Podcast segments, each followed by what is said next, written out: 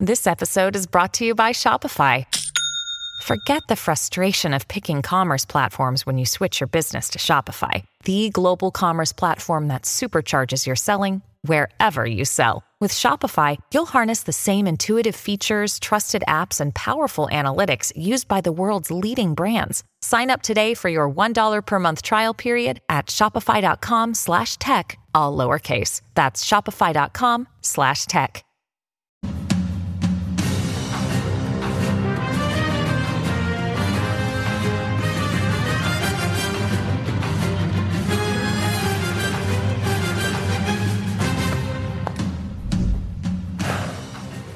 It's a beautiful city, isn't it? I used to think that people went there to do America's business, to represent us, right? They wanted to just figure out how to do the right thing and then they would do it. However, we now know it is a swamp and it's rotten to the core. That place, they're in it for themselves, only themselves. Democracy? No way. This is not about the people, it's about them. This has been a slow realization for me, but a couple of things have come together. Elon Musk's reporting, of course, owning Twitter, releasing the documents, some of the things Rudy Giuliani has been saying, the New York Post reporting, what we've been hearing from Republicans we count on on Capitol Hill. And now we know, and it's still shocking to me that the FBI, who did not grow up revering the FBI, right? We were told they were the good guys.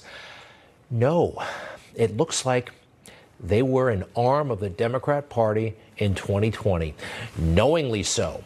And they did everything they could to hurt Donald Trump and protect Joe Biden and cover up that laptop and lie about it. So, this is a thing that really is appalling to me. The meetings that were held with the FBI and big tech. Did you know about this? Received hardly any attention so far. But it's confirmed once again in the Twitter files that the FBI was meeting weekly with Twitter and other big tech companies. And it wasn't only the FBI. No way. The Department of Homeland Security, the National Director of Intelligence, that office, all weighing in. Big tech. How do we stop Trump and how do we get Biden in there? It really is that cut and dry. Now, you know about the impeachments and all the things they tried to do to sabotage the Trump presidency. Uh, here's something else take away a huge political advantage he has Twitter. Donald Trump's a master of Twitter, right? And you may think that Twitter is not that important. Maybe you don't have a Twitter account. It is. It's more important than television in many respects. It runs the world somehow. Twitter is the most important platform for politicians, for celebrities, and for journalists. I think Twitter is more important and it's the most important platform. You can love Twitter, you can hate Twitter, but it is one of the most important communications platforms on the planet. Uh, they're not exaggerating, and if you can control Twitter, you can control who's in power. Who remembers the Arab Spring? Was it a dozen years ago? Uh, throughout the Middle East, Northern Africa, uprisings, and Twitter fueled that. The Arab Spring in 2012 was fueled by Twitter posts. The Arab Spring happened because of Twitter. Black Lives Matter, the Me Too movement, the Arab Spring, the Mahsa Amini protest movement. Twitter gave us that. Yes, they did. And arguably, they, it also gave us Barack Obama. Don't underestimate the power of Twitter when it comes to the race for the White House in 2012. President Obama used social media to raise $745 million in the 2008 campaign. President Barack Obama obviously used social media very well, and a lot of people credit it for him. President Obama was the, the ringleader when it came to social media and engaging those young voters. Well, he's still the king. Obama, during the presidential campaign, uh, used social media very, very well. They raised a lot of money online. He is our first social media president. He's connected with the supporters on Facebook, Twitter, and Tumblr. You saw in 2008 Barack Obama really using social media in a way that hadn't been used before. All right, now they're exaggerating a little bit. Barack Obama was pretty good at Twitter. But since it's Barack Obama, wow, everything he does is extra special. But it's been documented uh, in 08 and 12. Uh, social media, he maximized social media. And uh, it worked for him. It worked for him. But Barack Obama is an amateur compared to Donald Trump, when it comes to social media. Donald Trump dominated that space, controlled it, Uh, by, by the way, through legal means, by just being very, very good at it, he controlled the dialogue. He went over the heads of the media. They hated that. And he schooled everybody, especially Hillary Clinton. Donald Trump has been a master of social media, good or bad, during this election. If we learn something from Mr. Trump, then I would say he nice. He really is good in using Twitter. Trump gained the most followers on Twitter and was the most mentioned candidate of the night. He was the most searched candidate on Google as well. So everywhere we look, the uh, the, the what do you call it? The metrics favor him. Again, they hate praising him, but they had to because he was that good, and it helped him win in 2016. It's been documented, headlines all over the place. This is part of, look, history. He won Twitter, and it helped him win the election. 2016, remember that shocking night? Uh, some of us weren't so shocked. Boy, the mainstream and Democrats, not only were they shocked, they were depressed Take a look at this famous picture from the Rose Garden. Uh, all those Obama staffers. This is the morning after. What do you think they were thinking? Uh, we're just going to have to work harder next time and get more votes? No. it was a bit more sinister than that, a lot more sinister. They went to work trying to sabotage his presidency, first of all. And then they brought in the FBI again Massive headquarters, by the way, right on Pennsylvania Avenue, conveniently located halfway between the Capitol and the White House. You think the people at the FBI might get it in their head that they're just as important as the U.S. Capitol and the White House? Maybe some of them, because they get to stay longer than presidents, think they're actually even more important. I think that's a real possibility. And of course, just listen to the culture of the FBI what they get away with, from staff lawyers to the FBI director himself. It is sickening. A person who sees moral equivalence in Charlottesville, who talks about and treats women like they're pieces of meat, who lies constantly about matters big and small and insists the American people believe it, that person's not fit to be president of the United States on moral grounds. Do you think the president is a threat? Is that what that means? I think it's entirely possible. I think that's one of the reasons why we opened the case against him. The president himself might, in fact, be a threat to the United States national security. Without exaggeration, President Trump's counterintelligence vulnerabilities are exponentially greater than any president in modern history. So, do you think the president is a national security threat? I do. It's really one of the more painful aspects of this entire two years. I mean, the president's attacks and assaults are one thing, but this is my institution. This is my Justice Department betraying us. Your Justice Department? What about our Justice Department, America's Justice Department?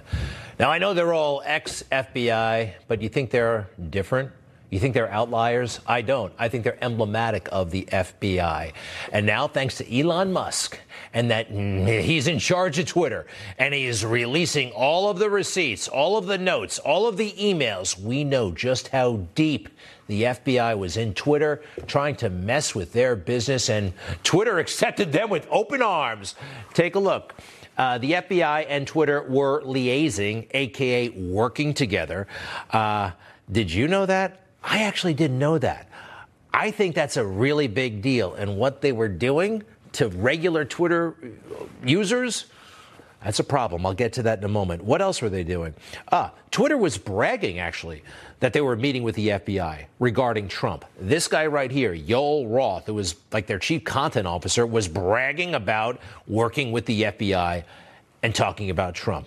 Also, we know this the FBI suppressed and covered up the laptop. They lied about it, they deceived everybody, and they pretended it was hacked when everybody knew at the FBI that it was actually stolen, that it was hardware, that it wasn't Russia disinformation. So manipulative, so bad. And this is coming off of 2016. Remember these two? You can just smell the Trump support. How horrific. And also, uh, hey, Trump's not ever going to become president, right? No, no, he won't. We'll stop it. They haven't explained that one away. There's no excuse. Absolutely not. They were guilty in 2016 and guiltier in 2020. Now, however, I will give them this. They tried to clean up the, uh, the optics, the appearances. I mean, this is bad for the FBI's reputation. So they bring in uh, people like this and he makes the case about what the FBI is really concerned about given elections. Uh, he no longer works at the FBI. Uh, this isn't going to cut it, but nice try. The FBI is charged with protecting the rights of all Americans, including their right to vote. While the responsibility to ensure a fair election process lies primarily at the state and local level, the FBI takes allegations of election related violations of federal law seriously. The FBI investigates federal election crimes that generally fall into three categories campaign finance crimes, voter ballot fraud, and civil rights violations. The FBI Washington Field Office works with our state and federal partners to engage with other law enforcement partners and provide resources about the FBI's role in elections. All right, that's 2020, but it actually could be 1960. And actually, it sounds pretty decent to me. This is what the FBI should be looking at campaign finance stuff, ballot fraud, civil rights. Absolutely. But that's not what the FBI limited themselves to. Oh, no. This is Elvis Chan, FBI special agent. Uh, lots of friends in the tech world, and boy, was he happy to be there. In this interview, he outlines how, yeah, they've been working hand in glove with big tech throughout the campaign. This is not what the FBI should be doing, is it? I think that we are moving along well and steadily improving, right? So we have Super Tuesday coming up next week, and then we have the elections in November. So I would like to report that the FBI and the U.S. government as a whole is all moving together in lockstep, getting ready for the big day. Doesn't he sound like a political consultant? He's managing a campaign. He kind of is, actually. Super Tuesday. This is so outside the FBI's box. It's crazy. It gets worse.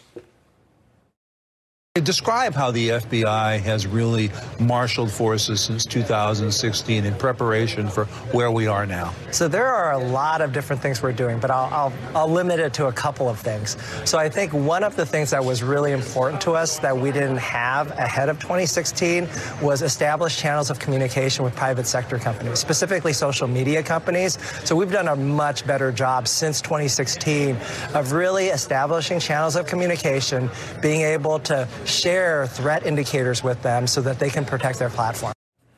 What is he talking about? First of all, we know now Russia, all that stuff, a hoax. It did not happen. And he's excited about what are they talking about? You think this guy likes Trump? Take a wild guess. I happen to know he doesn't. I saw a term paper he wrote. He despises him. Next. The other good thing that we've done is, um, I think post 9 11, the interagency process, all of the intelligence community, we've been working really well on, well on counterterrorism, but maybe not quite as well on, on the election security. And so I can report that we're doing a really good job of sharing all of each agency's reporting with each other so everyone is really well informed of what is happening right now and what is on the horizon. So I think those are the two big things that we've done the entire swamp is involved in our election, stay the hell out of it. Stay out of it. But they went in and it's in plain sight. And the media, they don't care. They actually approve of this stuff. And he's having fun. He can't keep a straight face. He's supposed to be worried about foreign interference. It's not that, it's influencing the election. It's big tech, it's liberals steering this election in the direction they want it with the assist, perhaps the direction of the federal government. I'm used to working Russian hackers, right? right? And so we did the indictment of the FSB officers for the Yahoo hack. Little did I know that all of a sudden the Russians would be, you know, working on the election stuff. It, has been really, uh, I, is fun too strong a word? It's, it's been really interesting and fun. Really interesting and fun. Fighting the Russians? No, it's not the Russians. It's Donald Trump. It's conservatives like you and me. It's a conservative like John Basham. Have you ever heard of this guy? Probably not. He's not particularly prominent, but looks like a good guy. John Basham, uh, a former GOP counselor in Tippecanoe County, Indiana. This guy has 56,000 followers on Twitter. That's not a lot. That's not a lot. But the FBI was watching his tweets. And let's put up the tweet. What was the problem? All right. This is John Basham, American citizen. The Democrats are in complete panic as their massive push for vote by mail is backfiring on them. Two things are unfolding. An unexpected number of registered Republicans are returning ballots. Two, between 2% and 25% of ballots by mail are being rejected for errors. Okay. That's what he's seeing. That's what he believes. He's an American citizen. He's allowed to talk about that. Not anymore. The FBI, the FBI brings this attention, this tweet to the attention of Twitter.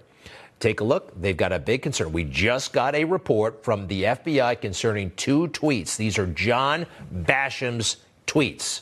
Now, they're wrong, they say. The FBI, we believe, because PolitiFact PolitiFact, PolitiFraud, by the way. You can't base anything on PolitiFact. This man, John Basham, has, again, 56,000 followers right now on Twitter. Good for him. But this is not, this is a citizen. He's allowed to say things. The FBI weighing in on John Basham, American citizens, flagging it. This is obviously a real problem. also, this we know this thanks to Elon Musk. Stop the steal. I, I, I'm all for stopping the steal, right? I talked about stopping the steal. What's wrong with stopping the steal? Oh, it's a problem. Twitter executives and the FBI had all kinds of conversations. Should we ban this? I think we should ban it. Wait a second. If we ban it, what about people who don't like the steal, the stop the steal? Maybe if they don't. Crazy discussions about our free speech. How about this? Trump is uh, stealing. Trump is stealing votes. Guess what? The FBI and uh, Twitter thought about that. They loved it. they magnified it. It got retweeted and liked. Uh, they goosed this tweet all they could. There was a horrible uh, conspiracy theory out there that Donald Trump and Amy Coney Barrett were somehow in cahoots. Guess what uh, Twitter thought of this one? Well, technically, uh, this is a pr- let's prove this one because it's understandable and a reference to a U.S. Supreme Court decision. This is shocking stuff. The FBI a bureaucracy, unelected, is messing with our democracy. And the media are pretending it's not happening. Every day, business as usual, or January 6th. And just remember that chuckling FBI agent, Special Agent Chan, huh? That is the face of treachery, everybody. This man and what he did, this should be the most famous person in America. I'm going to try to help. I'm going to do my part. Will you do yours? I'll be right back.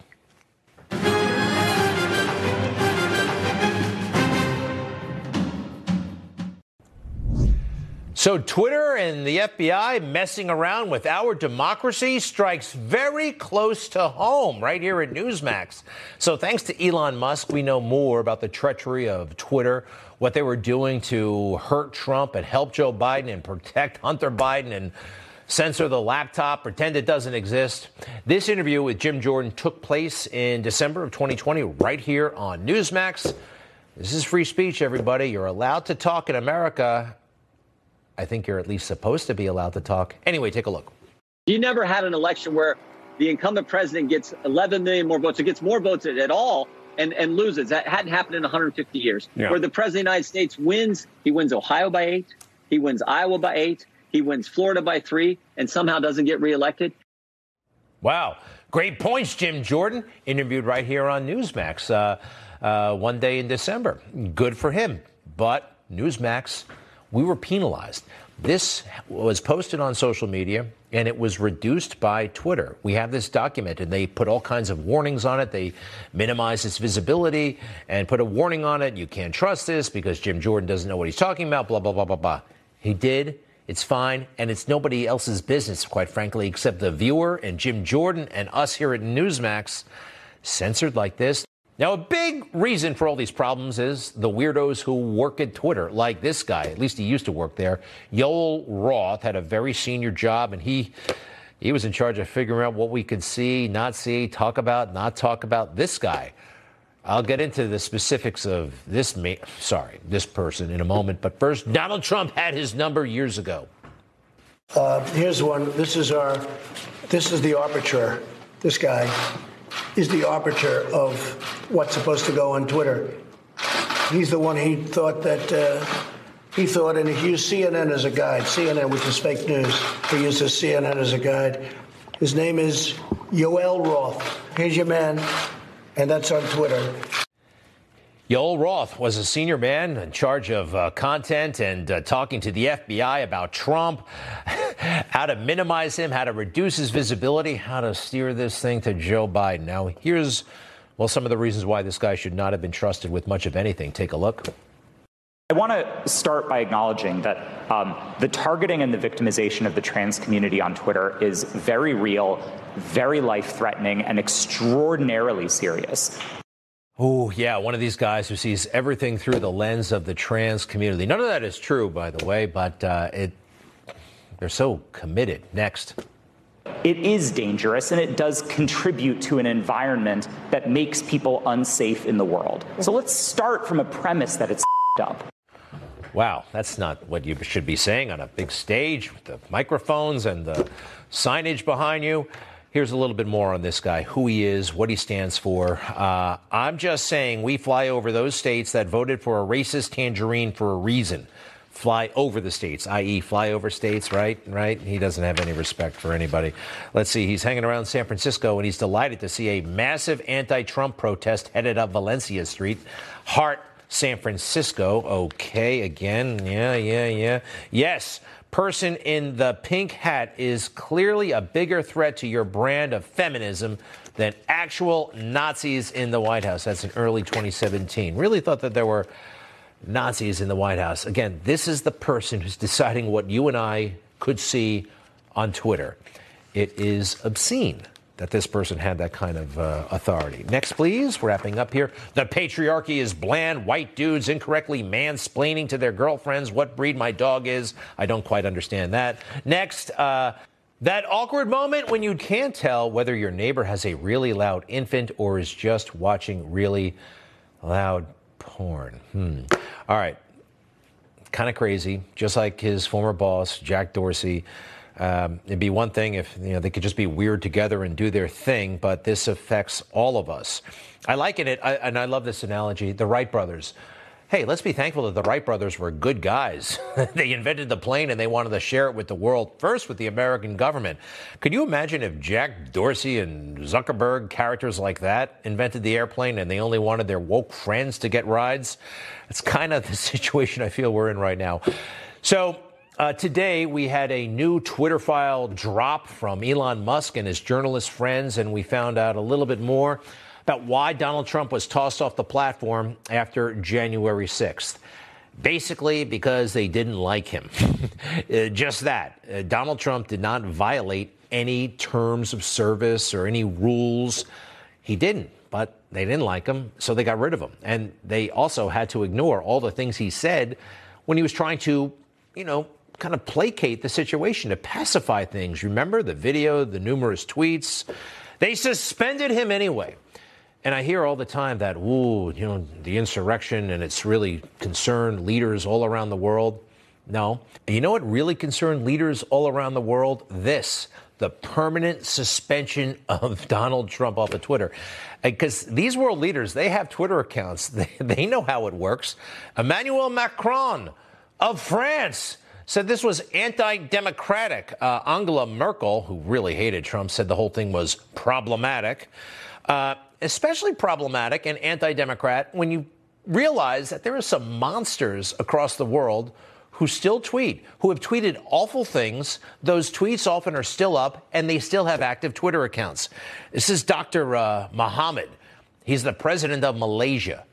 Uh, listen to what he wrote once, and he still has an active Twitter account. Muslims have a right to be angry and to kill millions of French people for the massacres of the past. No, I don't think so. Donald Trump said march peacefully and patriotically. This guy wants to kill French people, huh? That's a problem. How about the Ayatollah Khamenei? Israel is a malignant cancerous tumor in the West Asian region that has to be removed and eradicate it, and he wants to do that. Why do you think they have a nuclear weapons program?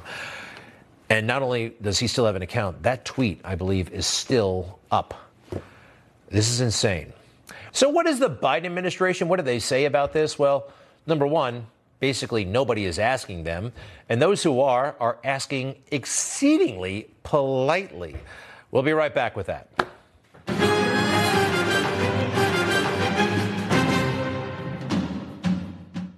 Real heroes. Real conflict.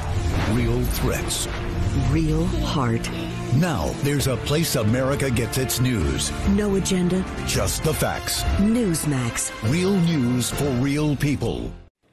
All I can say is that the fake news just doesn't get it, do they? They don't get it, do they? And I, uh, I don't get it either about the fake news. I mean, this Twitter thing is so big, and the collusion, the FBI again working with them to hurt Trump, help Biden, uh, keep the laptop out of the public conversation. Nobody's talking about it. Nobody. All those silly Sunday shows.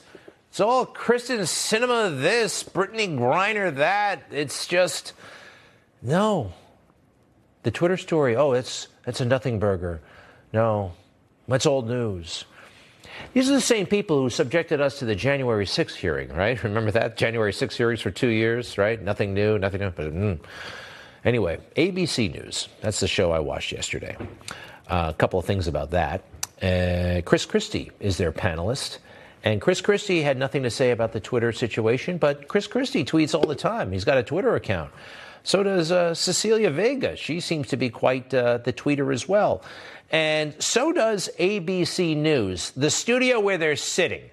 All right, they've got like 17 million followers. They tweet every six seconds.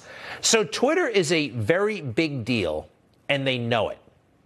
Yet they ignore the story. The FBI in collusion with big tech. I think that's huge. I think they threw the last election. Maybe they like it. Maybe they like it. Anyway, over on Fox News, they addressed it, but rather politely, in my opinion. This is uh, John Kirby, a spokesman at the White House, who they love having on TV a lot. Anyway, how much pushback ability do they have if the federal government, an agency like the FBI, is calling them up and saying, we don't like these specific tweets and think you should take action? And then they do, it appears. Well, without speaking to that uh, hypothetical situation, again, uh, these are these are private companies, um, and uh, and they have to make these decisions uh, based on their own policies, their own uh, their own initiatives, and we respect that. Okay, let's talk about the big news this week between Victor Bout. And moving on, moving on, because they can't push him too much because they want to have uh, Kirby on some other time, and they're always having him. He's on this show, he's on that show. They're always pleased to have him. And by the way, I would just point out to Mr. Kirby there that it's not hypothetical. It happened. We know it happened. The Federal Bureau of Investigation, a federal agency, obviously, was embedded at Twitter, not hypothetical. And this brings me back to Elon Musk. This guy is uh, he's amazing, right? He's going to take us to the moon. Uh, he operates on a, on a different level, literally and figuratively. This is spaceport, and he's looking down on his creation, and now he owns Twitter. By the way, he tweeted this uh, over the weekend. I thought it was fantastic. Uh, let's see here. What do we got here? My pronouns are prosecute Fauci. Good for him. Now, he's a very smart guy. He's the richest man in the world. He's also a bit eccentric and he likes to smoke weed. I say this as a friend. I don't think you should be doing that because it clouds your judgment. It can at least. I know some people say it's the best thing ever. But I will say this this whole Twitter file dump has been a bit of a bust as far as presentation goes. Now, the info is dynamite, but they put it up on Twitter in a tweet thread. Like, you got to read each tweet. It's very confusing. I'm on Twitter all the time and I'm getting lost. I can't, it's hard to manage. Trump never tweeted with Twitter threads. He just bam. And then five minutes later, bam. You don't tie them together. You separate them, okay? They don't have to be in a thread. Um, anyway, I think they should do more to highlight this thing. Maybe have a press conference or something like that with the richest man in the world. I think the cameras, I think the people would like to see that, don't you? More than looking at a Twitter thread. Hey, Andrew Cuomo, by the way, uh, remember that guy? Uh, he captivated the world with a silly PowerPoint presentation, basically talking about how many ventilators were in a warehouse, and nobody could get enough of it. Uh, the Twitter thread thing doesn't work. I'm disappointed. The Twitter dump, I guess, is over, but it didn't catch on. It didn't catch on. Here's proof, by the way, that Elon Musk, who I like a lot, and by the way, you got to do this for people you like. You can't just praise them all the time. Elon Musk, the richest guy in the world. This is what I mean. He is about to say something amazing, incredible, important. Look at the forum. Look at where he's saying it. I've never. It, it, it's some little uh, web channel on Twitter the media, uh, you know, especially the media that downplayed uh, and censored the whole Hunter Biden story, is now trying to downplay your release. Um, obviously, because they are under fire as well, right? Because they have been exposed by this uh, by this release. What do you want to say to them? What do you want to say to the media that is trying to turn this into a nothing burger? Well, they're trying to turn it into a nothing burger because they were complicit in deceiving the American public.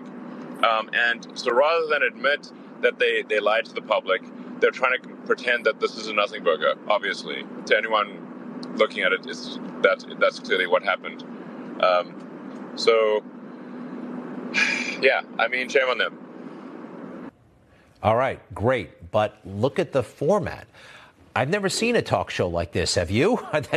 Is he being interviewed by a robot? You got the co-host on the left and then Elon on the right. This is the actual presentation. It's not like we eavesdropped on this and you know surreptitiously recorded it. This is the show. But he is making great points. If if Twitter is doing one team's bidding before an election, shutting down dissenting voices um, on a pivotal election that is the very definition of election interference. I mean, what the hell else would you? Of course, it's like, yes, um, you know, that, that frankly, Twitter was acting like an arm of the Democratic National Committee.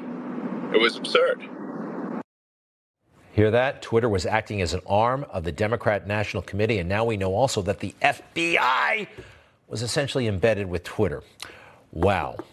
And they have the nerve to say that this is a nothing burger. And January 6th, the January 6th, all those hearings went on and on and on and nothing new. And they wouldn't even talk about Ashley Babbitt. They wouldn't even talk about the new stuff. They wouldn't even talk about the interesting stuff, about the security failures. And the same people have the nerve to say that the Twitter situation is a nothing burger. They are wrong. And we'll be right back.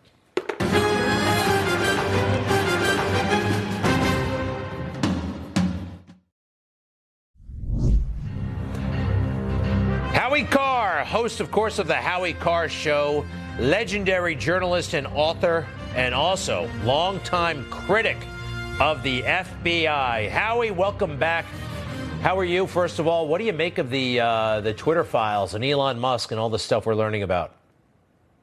It's it's outrageous. It's nothing surprising, but uh, it, they're little tidbits uh, that that jump out at me, like the uh, the uh, engineer from uh, China, an immigrant from China, saying, uh, you know, I, I don't know uh, about, uh, I, I, am from China, so it may color the way I feel, but I can see where this censorship thing can go.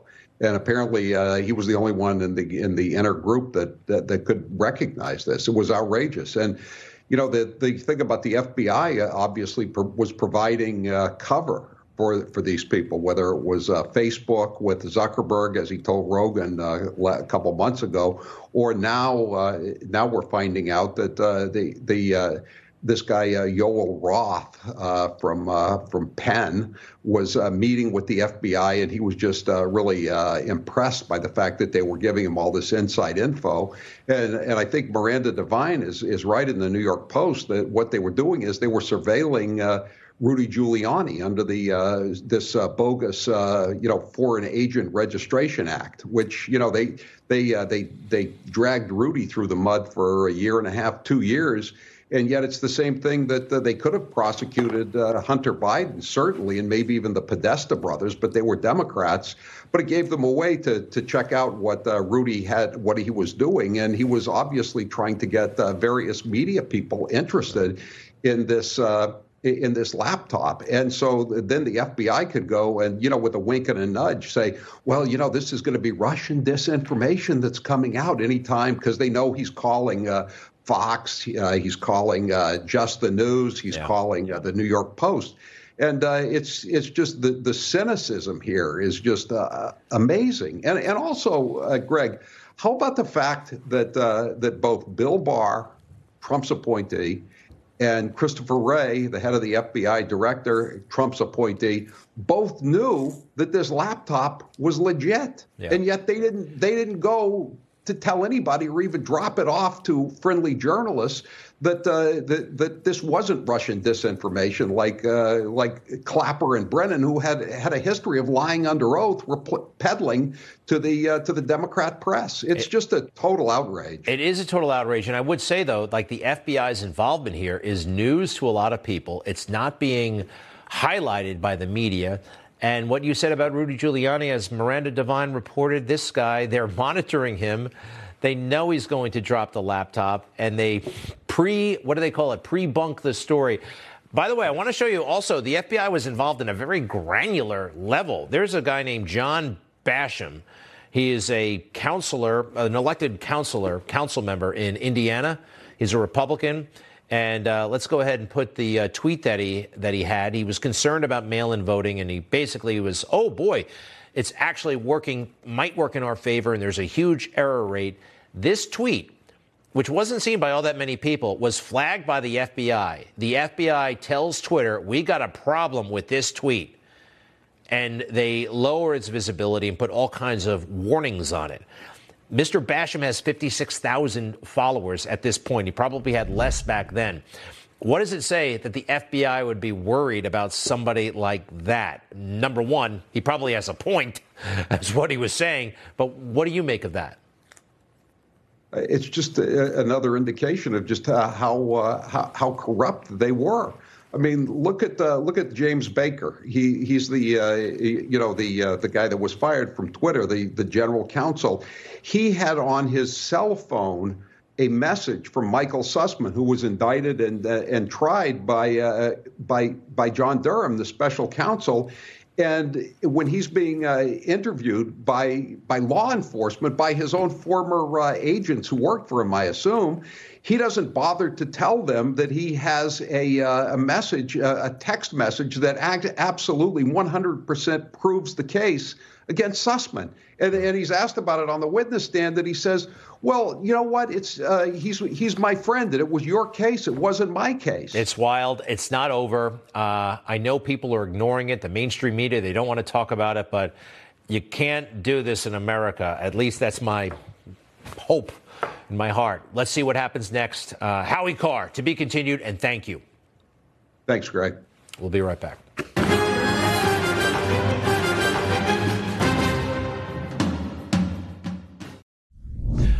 All right, you're looking at NBC News correspondent Miguel Almaguer. In early November, he reported some very interesting aspects of the Paul Pelosi case.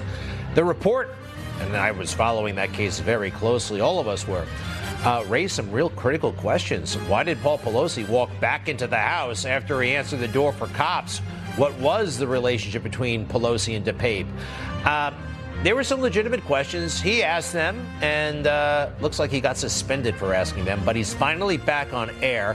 Curtis Houck joins us. He's the managing editor at Newsbusters, an online rapid response vehicle for documenting, exposing, and neutralizing liberal bias in the media. Curtis, welcome back. How are you?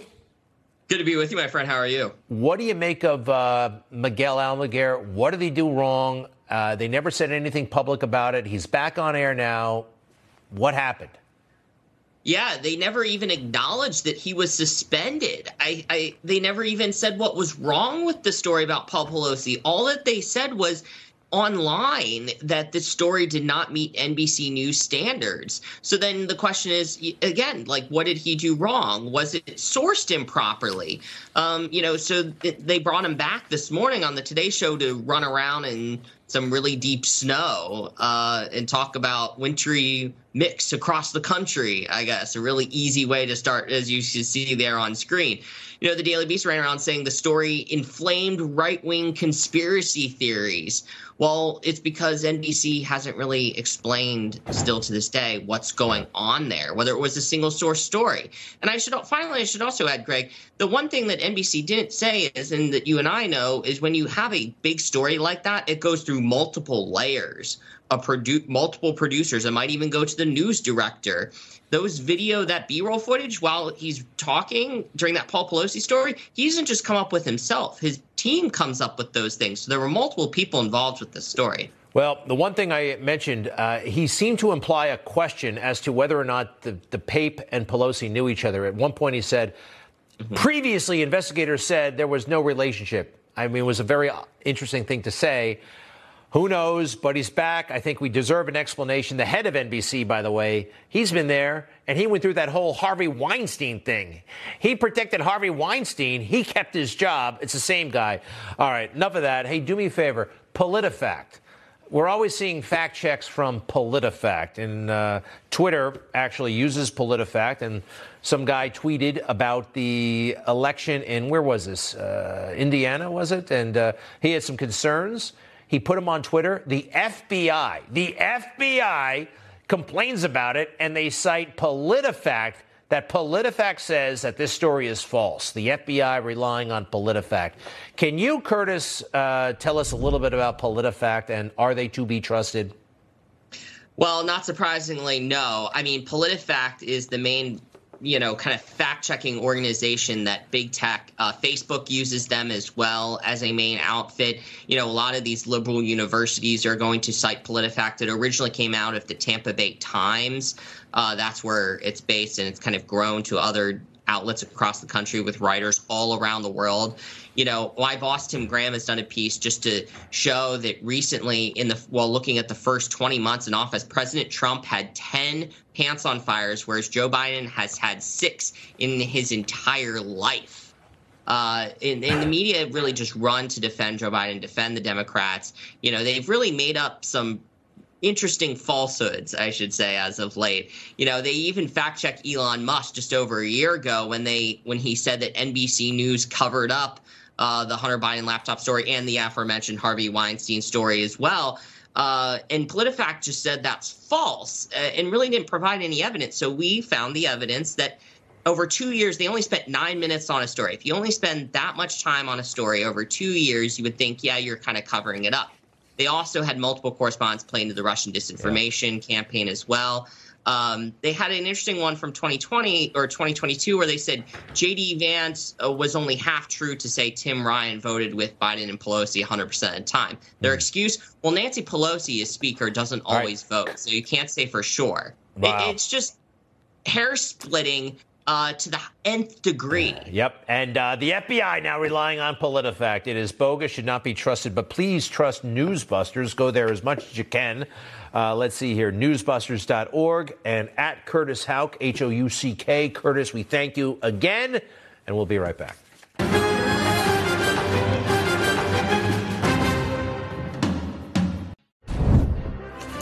I used to love and respect the FBI. What are we to think of them now? Wow, huh? Can't believe it. Just can't believe it. Thanks for watching. I'll see you tomorrow night.